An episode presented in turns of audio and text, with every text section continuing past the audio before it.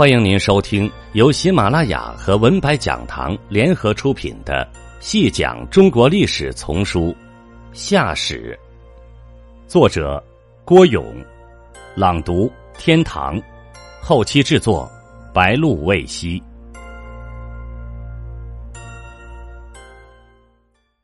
第十六集，正像西欧的但丁是中世纪的最后一人。又是近代历史的第一人一样，大禹也是一个一身而二任焉的人物。他可以说是中国原始社会的最后一人，同时他又是新的阶级社会的第一人。禹的可贵之处在于，他在抛弃一个已经不符合时代潮流的、即将被淘汰的社会的同时，又充分的从传统社会中。吮吸了多少万年传承下来的丰富的思想养料，这样，作为一个新历史时期打头阵的领军人物，他血管里流淌着的仍然是人们所熟悉的列祖列宗的血液，音容笑貌，酷似乃祖，精神气质，一如圣贤，而他的所作所为。又是在悄无声息的埋葬一个旧世界，打造一个新世界。他在传统社会中是道德的楷模。帝舜时就提倡令民皆则禹，则禹就是以禹为准则，即以禹为榜样，让大家都学习大禹精神，这是对的。他在新生的私有制社会中是个勇敢的先行者，他不怕别人说三道四，把君位传给了自己的儿子。禹，他的一生业绩本身就为何谓批判的继承写下了最好的注脚。春秋战国时期的那些文化大家是读懂了大禹的。虽然个人所取的视角并不相同，认识上也有很大的差异，但对他的赞誉可说是众口一词。孔子是禹的精神膜拜者，他说：“禹无无见然矣，非饮食而至孝乎鬼神，勿衣服而至美乎服冕，北宫室而尽力乎沟序。”禹。无无见然矣。可以想见，孔子是带着十分激越的心情说这番话的。他赞许禹的刻苦耐劳、大公无私。他所说的“无见然矣”，相当于说这样的人，我没有任何可挑剔的了。而孔子的私塾弟子孟子，不止倾倒于大禹的人格魅力。还直接为禹的传子制度一变了。他的学生万章对老师传递了这样一个信息：说现在不少人都以为禹之传子是一种德衰的表现，说明禹的品格不及前圣。面对世人的责难，孟子断然否定。他的意思很清楚：义与不义是相对的，在不同的历史条件下。义的内涵可以有不同的解读。到了私有制的存在已经成为公开的秘密的情况下，像禹那样顺乎潮流实施传子制度，相反倒是义的表现。孟子维护了大禹的圣人形象，墨子则俨然以禹的继承者自命。昔之圣王与汤文武，兼爱天下之百姓。率以尊天事鬼，其利人多，故天福之，使立为天子。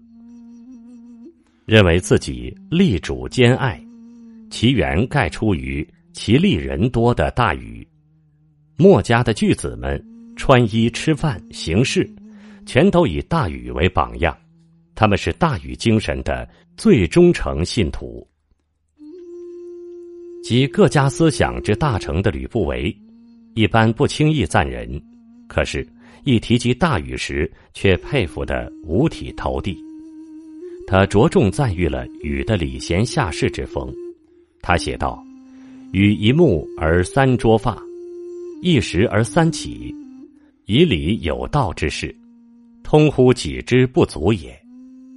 通乎己之不足，则不与物人也争矣。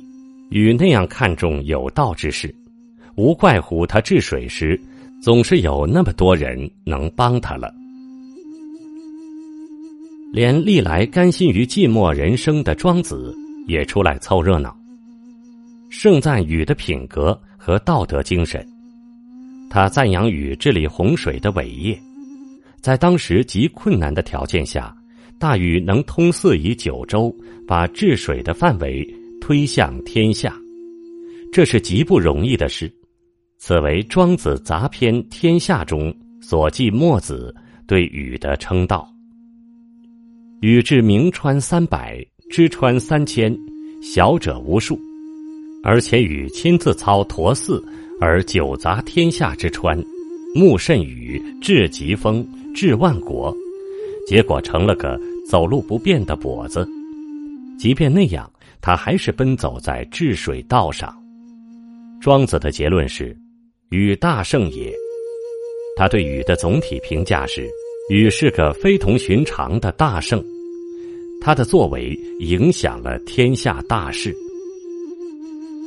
我们列举诸子对禹众口一词的表彰，是想破译一个千古的秘密。作为为新时代的诞生冲锋陷阵的先驱人物，他是被后世保守派人士和激进派人士都认同的人。在他的身上，熠熠闪光的是那种。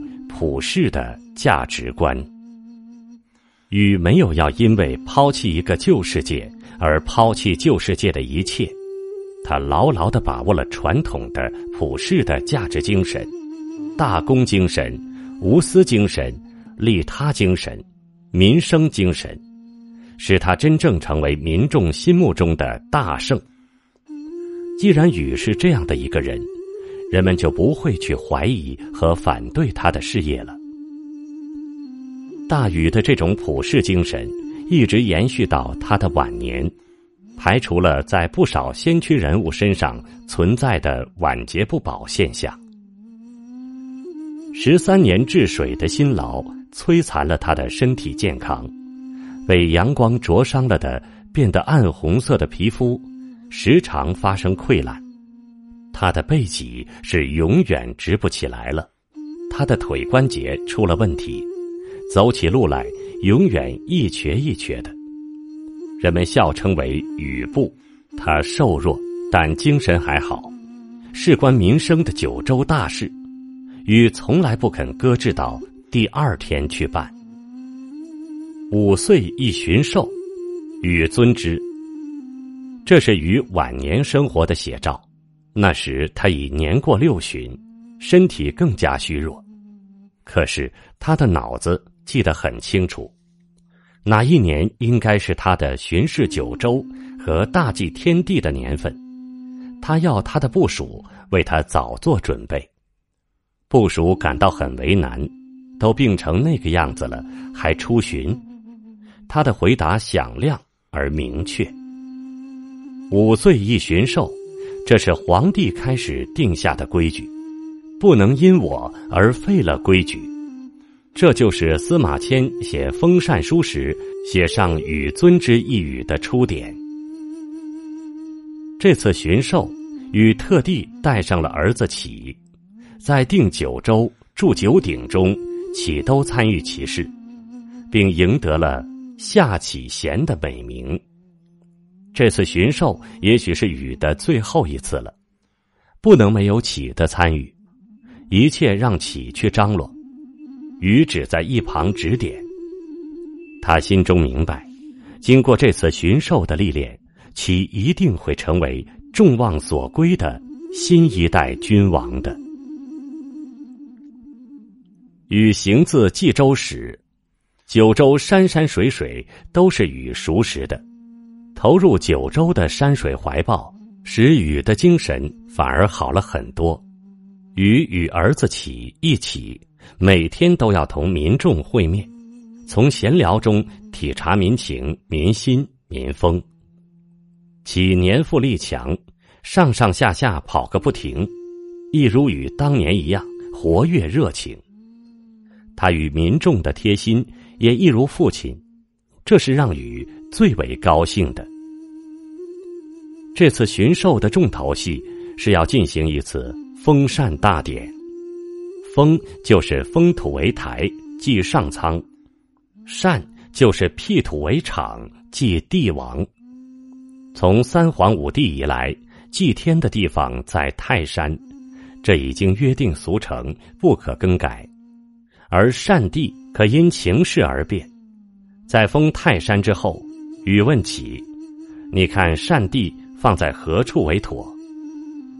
启不假思索地说：“会稽是父亲治水的最后一站，又曾是会合诸侯的处所，把善地。”放在会稽吧，禹笑了，满意的说：“你说的正是我想的，把善地放在会稽这块风水宝地吧。”在禹封泰山、善会稽过程中，其一直是打前站的。忙完了泰山之际，其马上奔赴会稽山。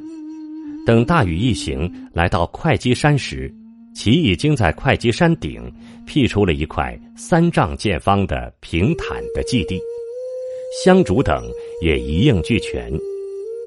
禹缓缓的上得山来，神态自若，而体态虚弱。禹在祭地的东首，坐北面南，让启站立在自己的身边，九牧和各路诸侯就站立在他们的身后。司仪官宣布，善地大典开始。当司仪官要与讲述祭词时，禹却把目光投射向站在自己身边的启。司仪官心领神会，邀请启口述祭词。